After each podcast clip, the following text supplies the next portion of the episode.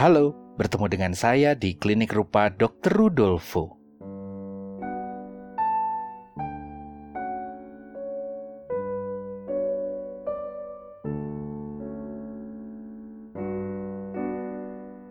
Teman-teman yang baik, selamat datang di Klinik Rupa Dr. Rudolfo. Siniar kali ini akan melanjutkan pembahasan kita tentang pengelolaan keuangan ya.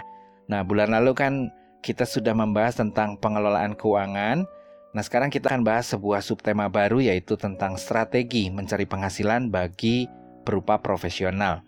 Saya sudah menjelaskan bahwa kalau misalnya kita ingin menjadi seorang berupa profesional, sebetulnya sebelum kita ngomongin tentang karya, juga tentang karir, yang perlu kita camkan baik-baik dan perlu kita amalkan adalah membuat sebuah bangunan finansial yang benar dulu. Ada pondasinya, ada dindingnya, dan ada atapnya pondasinya itu kesadaran finansial, dindingnya itu pengelolaan keuangan dan kali ini kita akan membahas atapnya yaitu strategi mencari penghasilan bagi perupa profesional yang penghasilannya itu tidak menentu. Nah, kita ini kan bukan orang kantoran ya, bukan karyawan, kita nggak dapat gaji setiap bulan, penghasilannya nggak jelas.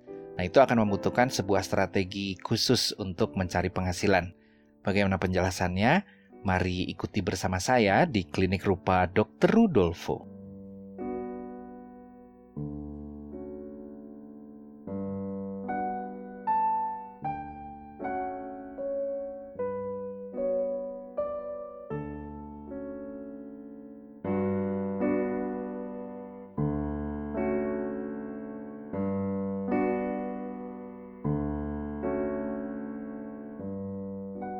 Teman-teman yang baik, Sebelum memulai pembahasan, seperti biasa ini saya ada pengumuman sedikit ya. Uh, pertama, saya bermaksud mengucapkan terima kasih pada Anda semua yang sudah meluangkan waktu untuk mampir dan nonton pameran tunggal saya, Museum Potret Dr. Rudolfo, yang diselenggarakan di Selasar Sunario Art Space dari mulai tanggal 15 Mei sampai 30 Juni 2019. Terima kasih banget udah mampir tanpa Anda semua mampir itu pameran mah nggak ada maknanya ya. Dan terima kasih juga untuk Anda yang sudah ikut uh, Loka Karya menggambar bersama Dr. Rudolfo yang diadakan dua hari. Uh, saya memandu workshop tersebut dan lumayanlah ya, walaupun pesertanya nggak terlalu banyak tapi cukup seru. Semoga berkesan dan semoga bermanfaat untuk mengembangkan kekaryaan Anda selanjutnya. Terus saya juga berterima kasih nih untuk Anda yang sudah datang dalam dua kali kesempatan tur pameran, termasuk diskusinya. Nah, terutama dalam hal ini saya berterima kasih pada Pak Gunawan Muhammad yang sudah berkenan menjadi penanggap dalam diskusi pameran tersebut. Uh, beliau memberikan masukan-masukan yang menarik banget bagi saya yang saya harap juga bisa membantu kekaryaan saya ke depan. Jadi pokoknya intinya saya ingin mengucapkan terima kasih banyak untuk Anda semua yang sudah meluangkan waktu untuk hadir di pameran ini. Nah, waktu pameran ini itu sebetulnya cukup panjang ya, 45 hari dan ini berbeda dengan kebiasaan di Selasar Sunario sebelumnya karena biasanya penyelenggaraan pameran itu lamanya itu hanya sekitar 30 hari, tapi sekarang 45 hari karena melewati hari libur lebaran. Nah, sebetulnya sesudah pameran tunggal ini saya akan melanjutkan pameran tunggal yang kedua di akhir bulan Juli di Museum dan Tanah Liat Bantul, Yogyakarta, bertepatan dengan penyelenggaraan Art Jog. Nah, seperti yang barangkali Anda masih ingat ya, saya sudah beberapa kali mengumumkan uh, judul pamerannya adalah Seniman Sontoloyo. Itu akan dipamerkan di Yogyakarta nanti ya, di Museum dan Tanah Liat Bantul. Tapi karena uh, satu dan lain hal, saya kurang sanggup ya kalau misalnya harus bikin karya baru. Jadi akhirnya dengan uh, mempertimbangkan masukan dari sana sini dan sesudah berdiskusi panjang lebar, uh, karya karya yang ada dalam pameran Museum Potret Dr. Rudolfo akan diboyong ke Yogyakarta dan ditampilkan di sana. Jadi pameran tunggal saya dua kali ini tahun ini itu temanya masih sama yaitu Museum Potret Dr. Rudolfo. Nah, jadi apabila Anda belum sempat nonton pameran ini yang di Bandung, masih ada kesempatannya untuk nonton pameran yang di Jogja dan ini lamanya akan satu bulan ya. Seperti yang sudah saya wartakan dalam siniar bulan lalu, pameran ini akan disamakan waktunya dengan Artjok 2019 dari mulai tanggal 25 Juli sampai 25 Agustus 2019. Nah ini seperti juga yang sudah saya beritakan ya, tengah tahun itu memang biasanya rame, ada banyak kegiatan seni rupa. Jadi di Yogyakarta itu ada Artjok, di Jakarta ada Art Jakarta di akhir bulan Agustus, cuman beberapa hari saja. Yang lebih lama itu adalah Bandung Art Month. Bandung Art Month yang dikelola oleh Bandung Connect itu akan berlangsung selama satu bulan dari mulai bulan Agustus sampai September ternyata. Nah jadi kalau Anda sedang senggang, ada waktu untuk liburan ke Jogja, Nah, silahkan ditunggu ya uh, di pameran saya dan juga di pameran Artjok. Selain Artjok akan ada banyak sekali puluhan dan bahkan mencapai ratusan pameran satelit yang mengelilingi Artjok dalam waktu yang sama. Jadi sekali datang ke satu kota Anda bisa lihat pameran yang keren-keren. Ada banyak sekali termasuk pameran Museum Potret Dr. Rudolfo. Nah, itu adalah pengumuman tentang pameran Museum Potret Dr. Rudolfo. Nah, sekarang ada sapaan dari saya ya untuk Anda semua yang sudah ikut kursus menggambar daring 001 Klinik Rupa Dr. Rudolfo 2019. Saya ucapkan selamat bergabung bagi Anda semua yang sudah mengikuti kursus ini. Instruksi dan tugas sudah diberikan pada jam 6 hari ini, jadi tiga jam yang lalu. Jadi kalau misalnya Anda sedang santai di rumah dan punya waktu untuk mengerjakan tugas, Anda bisa mengerjakan tugas sambil mendengarkan siniar ini. Saya harap walaupun cuma satu minggu dan walaupun diberikan secara daring ya, secara online, kursus ini masih tetap bisa memberikan manfaat yang baik ya bagi Anda untuk belajar menggambar.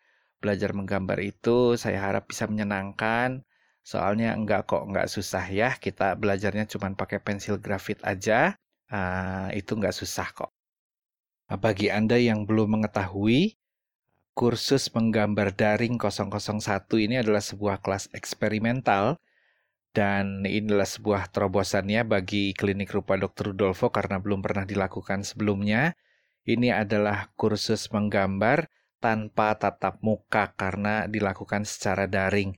Nah ini bagi Anda yang sering mendengar kata daring dan luring tapi nggak tahu artinya, daring itu singkatan dari dalam jaringan atau online, dan luring adalah luar jaringan atau offline. Nah, jadi kursus menggambar daring ini pesertanya nggak ketemu, kerjanya di rumah masing-masing, instruksi dan tugas diberikan melalui grup WhatsApp, uh, pembahasan akan dilakukan di blog saya gitu dan uh, selama prosesnya anda bisa lihat unggahan-unggahan yang saya lakukan di Instagram saya, akun Instagram saya. Nah, jadi ini adalah sebuah kelas yang berbeda dari sebelumnya, uh, termasuk juga dari segi jumlahnya peserta. Soalnya pesertanya cukup banyak ya. Saat ini pesertanya sudah ada 70 orang lebih. Dan seumur hidup saya bikin kursus, saya belum pernah punya murid sebanyak itu. Uh, jadi saya harap kursusnya menyenangkan dan bisa berguna bagi Anda semua. Kalau dilihat dari komposisi pesertanya, wah ini menarik banget ya, berasal dari berbagai macam latar belakang profesi dan studi. Usia juga beragam dari mulai yang lahir tahun 1964 sampai yang tahun 2004 itu ikut semua. Jadi ini saya harap bisa menarik ya kursusnya. Nah, sesudah kursus ini berakhir, saya akan melakukan semacam evaluasi untuk melihat kemungkinan kursus ini diadakan uh, secara berkala di masa datang Soalnya sudah ada beberapa permintaan dari calon peserta, Pak bikin dong kursus cat air. Nah, ada juga yang Pak tolong dong bikin kursus cat akrilik atau cat minyak. Nah, jadi saya akan pertimbangkan sesudah saya melakukan evaluasi. Kalau misalnya hasilnya kira-kira menarik, saya akan pertimbangkan untuk membuat program ini menjadi lebih berkala. Jadi bagi Anda yang belum sempat ikut kursus menggambar daring 001, Jangan khawatir, masih akan ada kursus daring 002 dan seterusnya. Nah, dengan demikian pengumuman untuk siniar kali ini sudah selesai. Mari kita lanjutkan pembahasan kita tentang strategi mencari penghasilan bagi perupa profesional.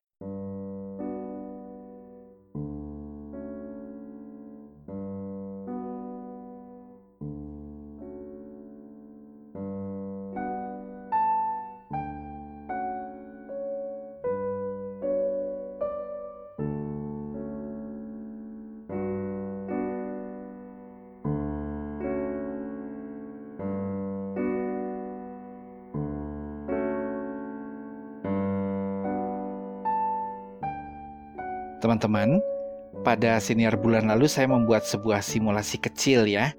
Jadi simulasi itu begini, kalau misalnya kita masih bujangan, tinggal di Bandung pada tahun ini ya, ini bulan Juli tahun 2019, usia kita itu antara 20 sampai 35 tahun, itu mampu nggak kita menghasilkan uang secara konsisten sejumlah 6.150.000 rupiah setiap bulan.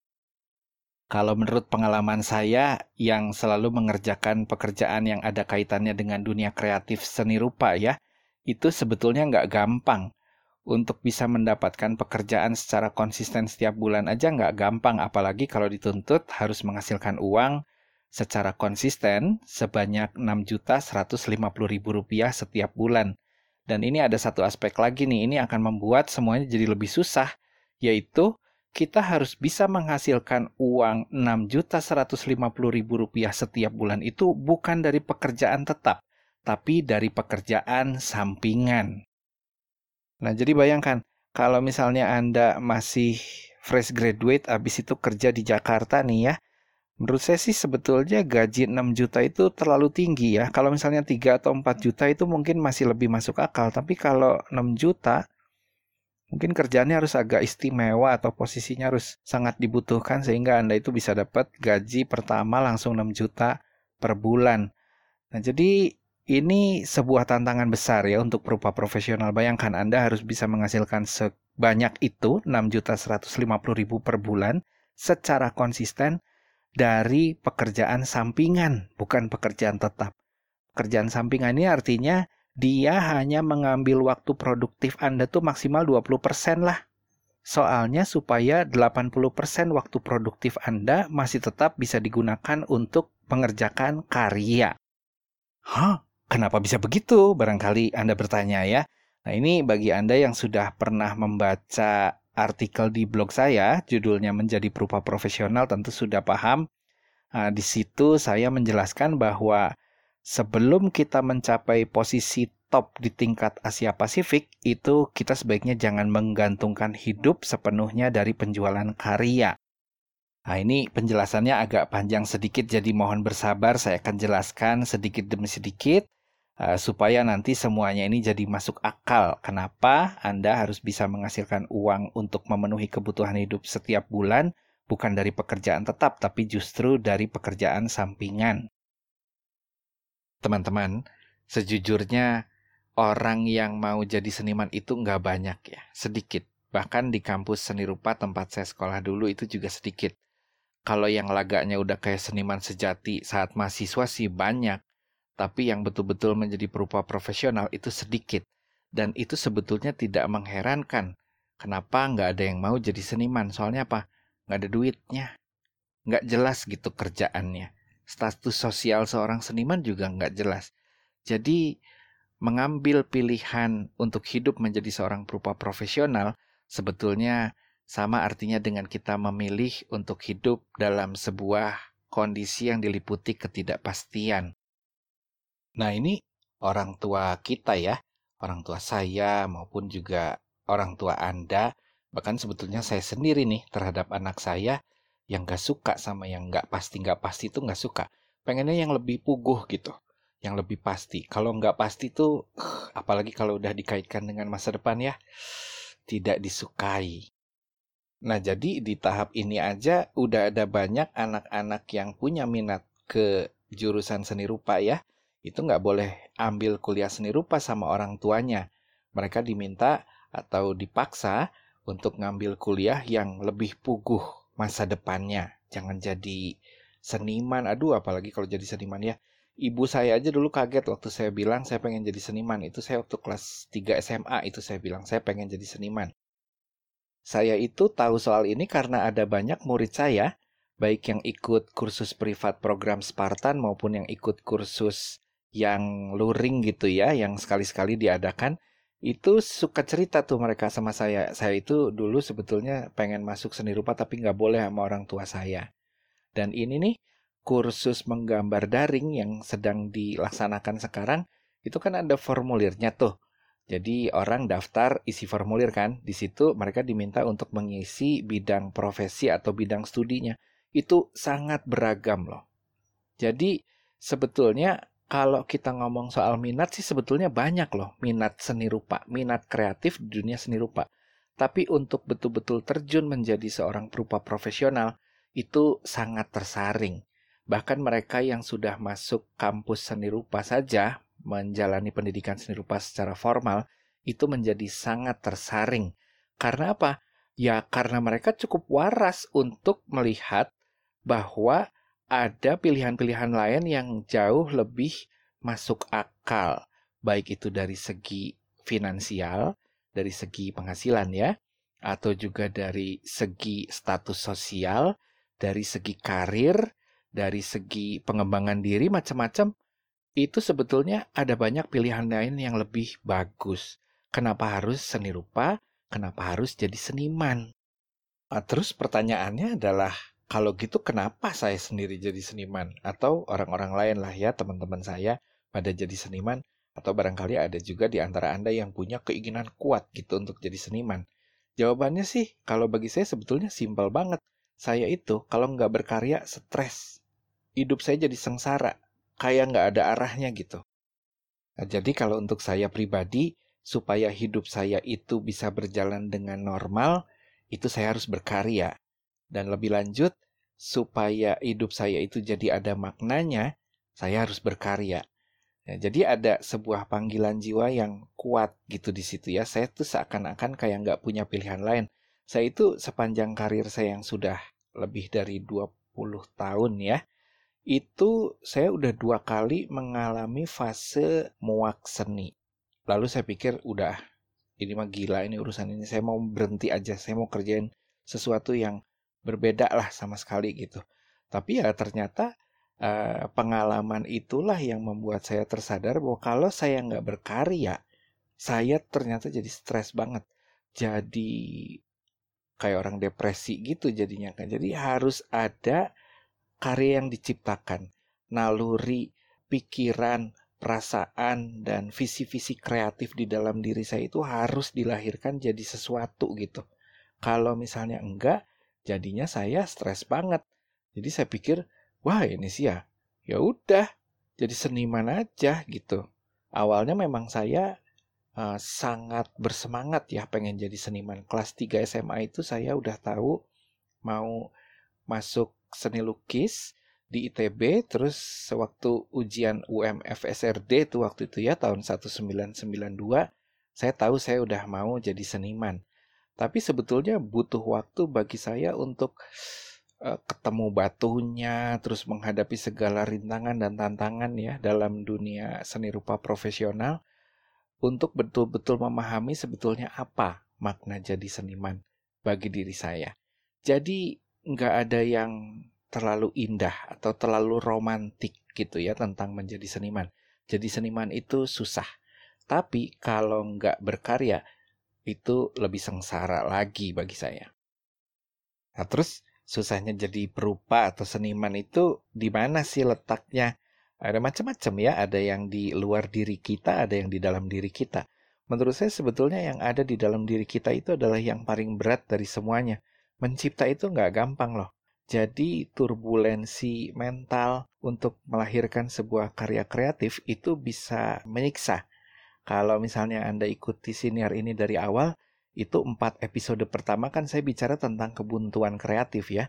Nah itu adalah sisi gelap kreativitas dan itu nyata. Itu dialami oleh semua yang memiliki minat, bakat, dan profesi kreatif. Dan apabila kita mengalaminya, itu terasa sangat menyiksa dan itu bisa berlangsung sampai bertahun-tahun. Itu berat gitu. Itu yang terberat dari semuanya itu adalah uh, kebuntuan kreatif. Dan semua ngalamin lah ya, semua seniman atau semua perupa itu pasti ngalamin. Nah tapi yang ada di luar diri kita juga nggak kalah beratnya. Dan dalam hal ini yang paling nyata adalah uh, bagaimana cara mencari penghasilan. Nah, bagi seorang perupa, bisa mendapatkan penghasilan dari menjual karya itu nggak mudah ya. Waktu masih junior, bikin karya itu orang lain nggak ada yang tahu ini siapa orangnya.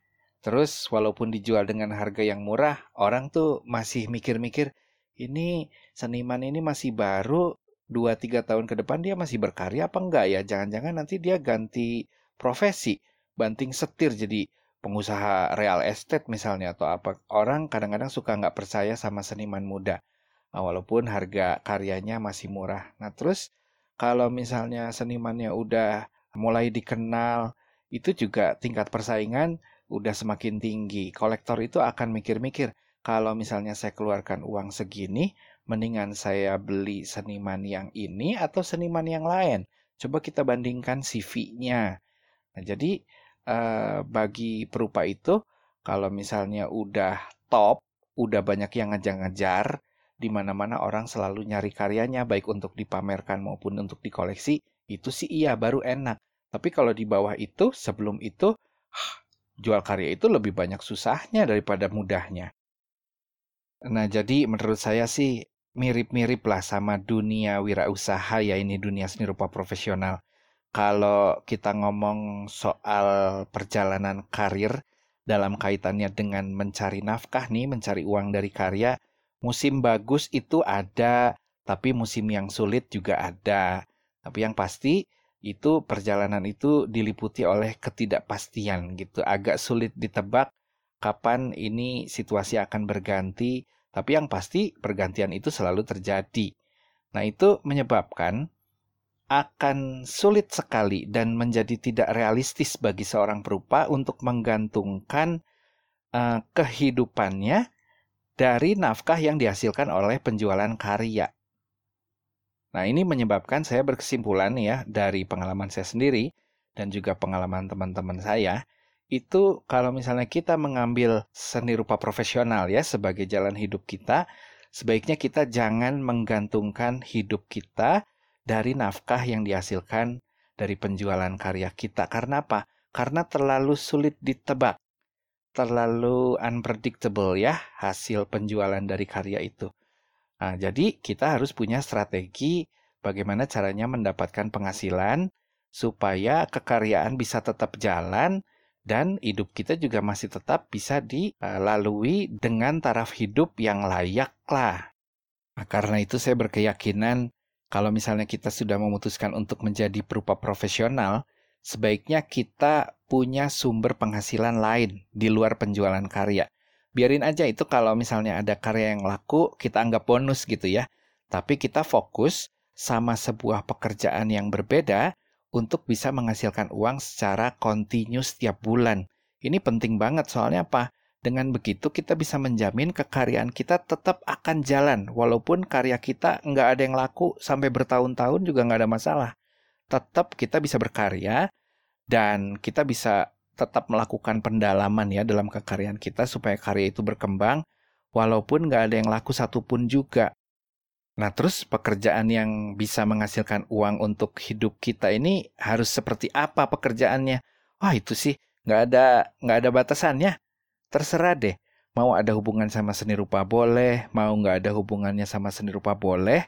Yang penting dia tidak menghabiskan terlalu banyak waktu supaya kita masih punya waktu untuk berkarya. Jadi kalau pekerjaan ini hanya menghabiskan waktu 20% dari waktu produktif kita setiap minggu, oke okay lah itu oke okay banget. Kadang-kadang mungkin kerjaannya tiba-tiba jadi sibuk ya sehingga butuh waktu lebih banyak bisa sampai 50%. Nggak apa-apa, soalnya kita harus meluangkan waktu dan tenaga dan perhatian supaya si bidang pekerjaan ini nih di luar kekaryaan bisa menghasilkan duit buat kita hidup dan berkarya.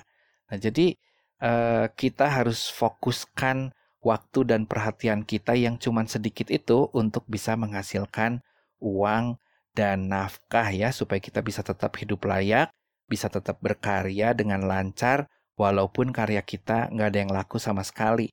Nah ini akan membuat proses kekaryaan juga jadi sehat ya di studio maksudnya lebih sehat di sini adalah pada saat kita berkarya ya kita bisa fokus pada kekaryaan itu aja, nggak usah terlalu mikirin ini karya bakal laku atau nggak laku. Mau laku syukur, nggak laku juga nggak apa-apa. Soalnya kita sudah punya penghasilan kan dari penghasilan sampingan tadi. Nah itu dia, ini akan membuat proses kekaryaan di studio jadi lebih sehat. Kita bisa lebih fokus pada kekaryaan itu sendiri, nggak terlalu diganggu oleh distraksi karena kita berharap-harap karyanya bakal laku gitu. Nah, lalu pertanyaannya, untuk waktu berapa lama kita harus memiliki atau mempertahankan pekerjaan sampingan ini sebelum akhirnya kita bisa hidup uh, murni dari penjualan karya kita? Ah ini kalau menurut saya sih nggak ada jawaban yang pasti ya, soalnya nasib orang beda-beda. Yang jadi seniman terus sampai matinya terus nggak sukses-sukses juga banyak tuh. Jadi saya nggak tahu nih jawabannya harus berapa lama. Tapi kalau bagi saya, Nah, kalau misalnya pekerjaan ini bisa dilakukan terus sampai tua ya bagus. Kalau misalnya kita sukses di dunia seni rupa ya alhamdulillah. Kalau misalnya enggak juga nggak apa-apa. Pekerjaannya masih tetap ada. Jadi kita siap menghadapi kemungkinan terburuk. Nah teman-teman, begitulah keanehannya ya. Dunia seorang perupa profesional. Seniman itu kan orangnya suka aneh-aneh ya. Uh, ya banyak yang aneh-aneh orangnya suka nyentrik hidupnya juga aneh-aneh. Nah, ini dalam salah satu aspek kehidupannya, aspek profesionalnya, terutama dalam soal penghasilan, itu juga aneh ya, nggak biasa. Jadi, seorang perupa sebaiknya uh, mencari nafkah dari penghasilan sampingan dan pekerjaan tetapnya sendiri uh, yang diutamakan itu bisa jadi tidak menghasilkan apa-apa, malah buang duit. Dan itu bisa terjadi sampai bertahun-tahun lamanya, mungkin sampai mati. Nah, itulah yang menyebabkan kenapa tidak banyak orang yang mau menjadi seorang perupa profesional. Nah, jadi gitu ya, lucu ya dunia seni rupa profesional itu. Kalau diomongin doang sih lucu, tapi kalau harus dialamin sih bukannya lucu, yang ngeselin itu mah. Nah, teman-teman, sekarang pertanyaannya kan adalah gimana sih strateginya supaya kita bisa dapat uang yang cukup untuk nafkah kita, termasuk juga untuk biaya kekaryaan kita ya. Nah, secara konsisten dari bulan ke bulan hanya dengan mengambil 20% waktu produktif kita. Ini tentu saja tidak mudah, tapi kalau kita uh, ngotot untuk nyari cara mestinya sih bisa ya. Dan uh, solusinya sebetulnya nggak selalu harus jenius-jenius amat.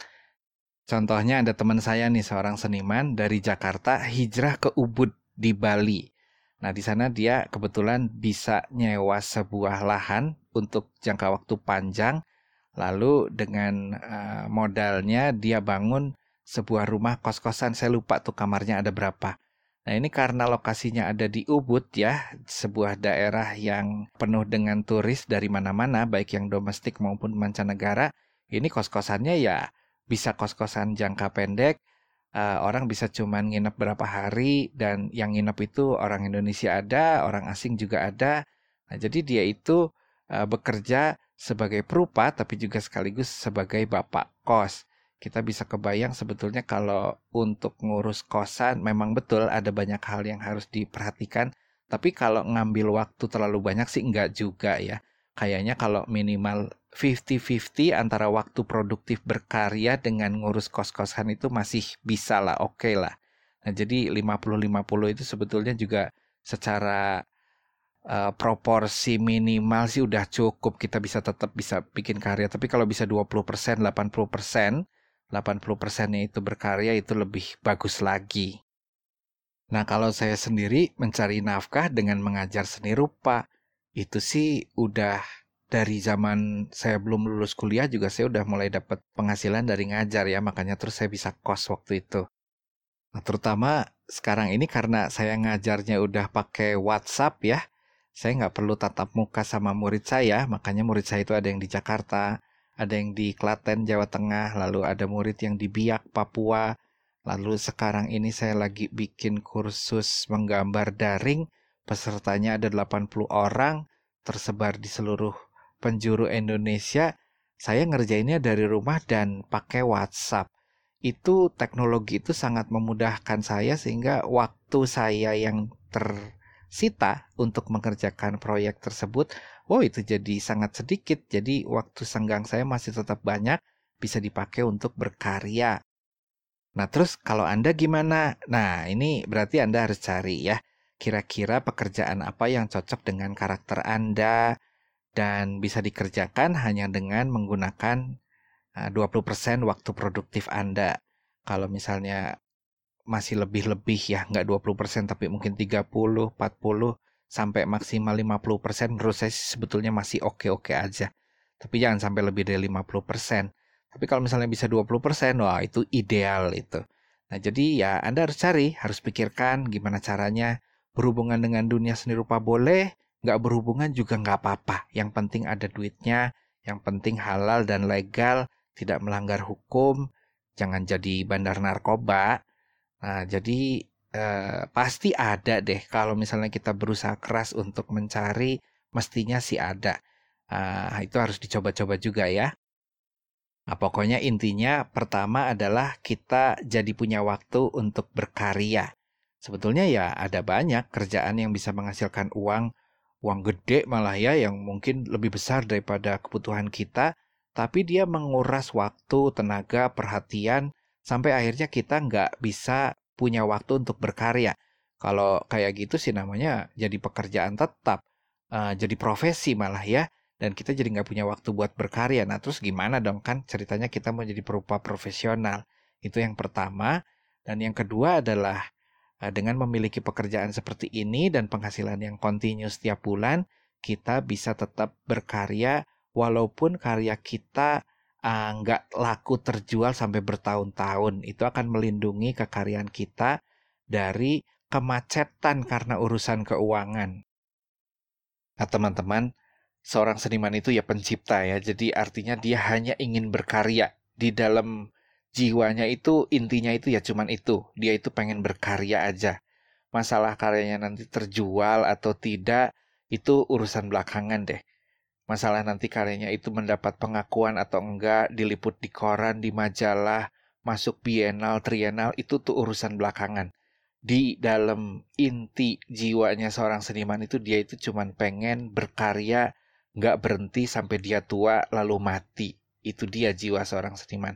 Nah ini naluri yang ada di setiap jiwa seorang seniman ini harus kita lindungi dengan strategi uh, mencari penghasilan yang benar gitu. Jadi nggak usah terlalu kecewa kalau misalnya dalam sebuah pameran karya kita nggak kejual nggak apa-apa biarin aja karena yang terpenting adalah kita bisa tetap berkarya Makanya kita cari jalan supaya kita bisa tetap hidup dengan layak, dengan uh, kekaryaan kita juga ya, bisa tetap jalan, tapi kita nggak menggantungkan hidup sama penjualan karya kita.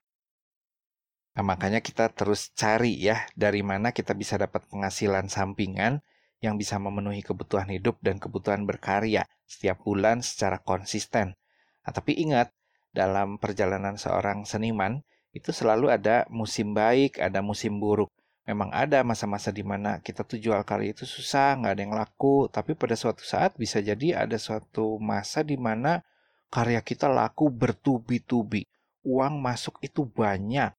Terus semua orang nelponin, nanyain mana karyanya, ada apa enggak. Itu biasanya terjadi saat boom seni rupa ya. Nah itu uh, pada saat momen seperti itu kita jangan terlena. Jangan tinggalkan pekerjaan sampingan kita yang menghasilkan uang itu tadi. Jangan.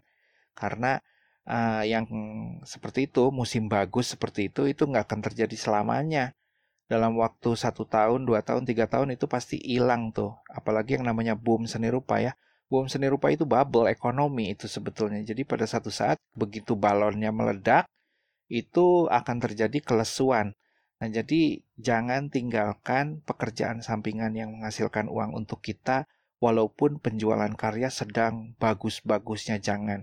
Tetap lakukan, dan ingat, itu semua hanya sementara.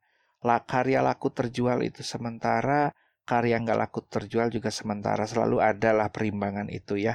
Walaupun kalau misalnya kita udah jadi seniman top ya, biasanya sih nggak ada nggak lakunya laku aja terus itu sih enak ya. Nah, ini kan strategi sebelum kita mencapai posisi top itu gitu ya. Nah, demikianlah pembahasan tentang strategi mencari penghasilan bagi perupa profesional. Uh, ini semua ditujukan supaya kita bisa berkarya dengan tenang, dengan fokus, nggak terlalu pusing mikirin duit. Percaya deh sama saya, saya udah bertahun-tahun berkarya itu sambil pusing mikirin duit. Ah, nggak banget deh. Jadi lebih baik kita atasi kalau misalnya Anda pengen jadi perupa profesional diatasilah dari awal sehingga ke sananya itu urusan itu akan jadi gampang, jadi simple, Anda itu bisa lebih uh, jernih melihat permasalahan kekaryaan tanpa banyak diganggu masalah keuangan. Nah, teman-teman yang baik, dengan berakhirnya siniar ini, maka rangkaian siniar yang membahas subtema penghasilan dan keuangan seorang perupa berakhir sudah. Sudah ada satu, dua, tiga, empat ya. Empat siniar yang membahas tentang aspek ini nih, aspek yang penting banget kalau kita mau jadi perupa profesional. Nah, saya tuh sebetulnya tetap berpikir kita akan butuh satu episode rangkuman ya, yang merangkum semua poin penting yang sudah dibahas di setiap siniar dan mengaitkan satu poin dengan poin yang lainnya supaya lebih masuk akal, lebih simpel dan lebih mudah lagi bagi kita untuk diingat. Jadi saya pikir saya akan bikin episode rangkuman tapi nggak sekarang ya. Sekarang saya masih menyiapkan pameran tunggal saya untuk di Yogyakarta. Jadi bulan depan saya akan buat episode rangkuman itu. Jadi rangkaian tentang subtema penghasilan dan keuangan seorang perupa akan terdiri total itu dari lima siniar. Nah, lima siniar ini akan uh, menjelaskan semua aspek tentang itu. Ini adalah rangkaian siniar terpanjang sejauh ini dan itu menunjukkan betapa pentingnya masalah pengelolaan keuangan dan penghasilan seorang perupa kalau kita mau jadi seorang perupa profesional. Karena itu, seperti yang sudah saya ulang-ulang nih dalam siniar saya, urusan keuangan bagi perupa itu itu bukan lucu-lucuan. Itu masalah serius harus dihadapi dengan benar. Jadi sebelum kita memutuskan menjadi seorang berupa profesional, mari kita bangun rumah finansial yang benar bagi kita supaya kita bisa berlindung, gak kehujanan, gak kepanasan, dan rumah finansial ini pula lah yang akan membuat kita menjadi seniman yang mandiri, yang independen. Gak punya patron, gak apa-apa.